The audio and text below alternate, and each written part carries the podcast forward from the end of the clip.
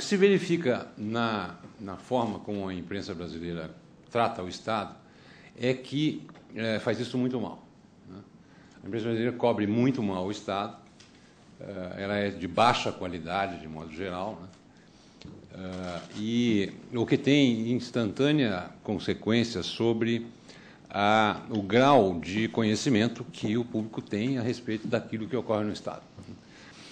Uh, por que, que eu digo que a imprensa brasileira é de baixa qualidade? Existem no Brasil, de acordo com a Associação Nacional de Jornais, que é a entidade que reúne os donos dos jornais, né, cerca de uh, eh, 820 jornais diários.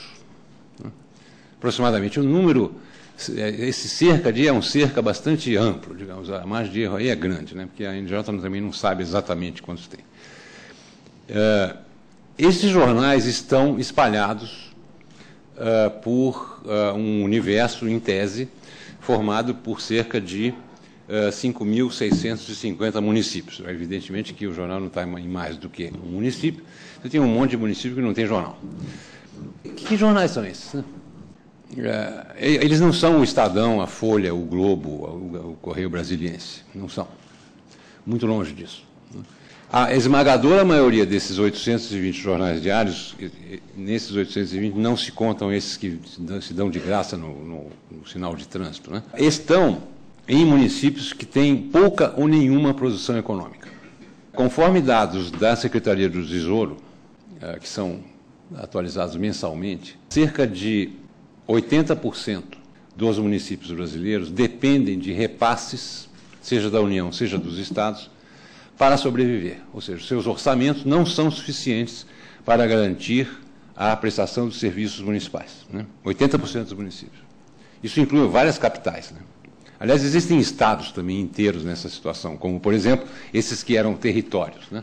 Eles não existem, não têm arrecadação suficiente para sobreviver sozinhos. Bom, desses 80%, metade aproximadamente, que dá 42% mais, por cento, mais ou menos, do total de municípios brasileiros dependem de repasses em mais de 90% dos seus orçamentos. Ou seja, tem um orçamento municipal ali, 90% ou mais desse orçamento é suprido por transferências, que são essas constitucionais, né, de saúde, educação, que sai, uma, que sai do Tesouro Nacional, uh, royalty de petróleo, né, que, tem uma, que é distribuído para os lugares onde o petróleo é extraído, e dinheiro uh, do Fundo de Participação dos Municípios, que é fundamentalmente estadual, além de programas voluntários, né, tanto federais quanto estaduais.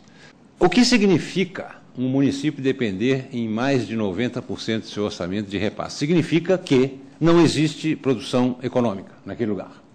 Não há. O A é ridícula. Aí você encontra um município desse e lá tem, digamos, um veículo. Pode ser um jornal, uma televisão, uma estação de rádio. Como nós vivemos numa sociedade que é capitalista, supõe-se que um jornal, uma, um ente desse tipo, para sobreviver, tem anúncios, não é? Anúncios. É disso que vive a imprensa. Ué, mas se, não há produção econômica, tem anúncio do quê? Como é que ele, ele sobrevive? Sobrevive com dinheiro público. Dinheiro que é que vem normalmente da prefeitura. Então, o jornal, a rádio, etc., eles são, inclusive, propriedade da, sei lá, do papagaio da mulher do prefeito, né, coisas desse tipo. Ou então do aliado. Tem vários estados que são assim. Se forem ao Rio Grande do Norte, por exemplo, existem duas famílias lá, os Alves e os Maias.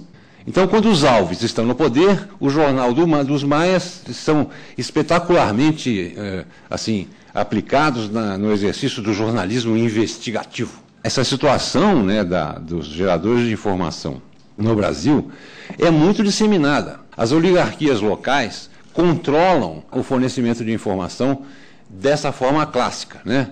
Estou excluindo a internet daí. A maior parte da imprensa brasileira é desse jeito.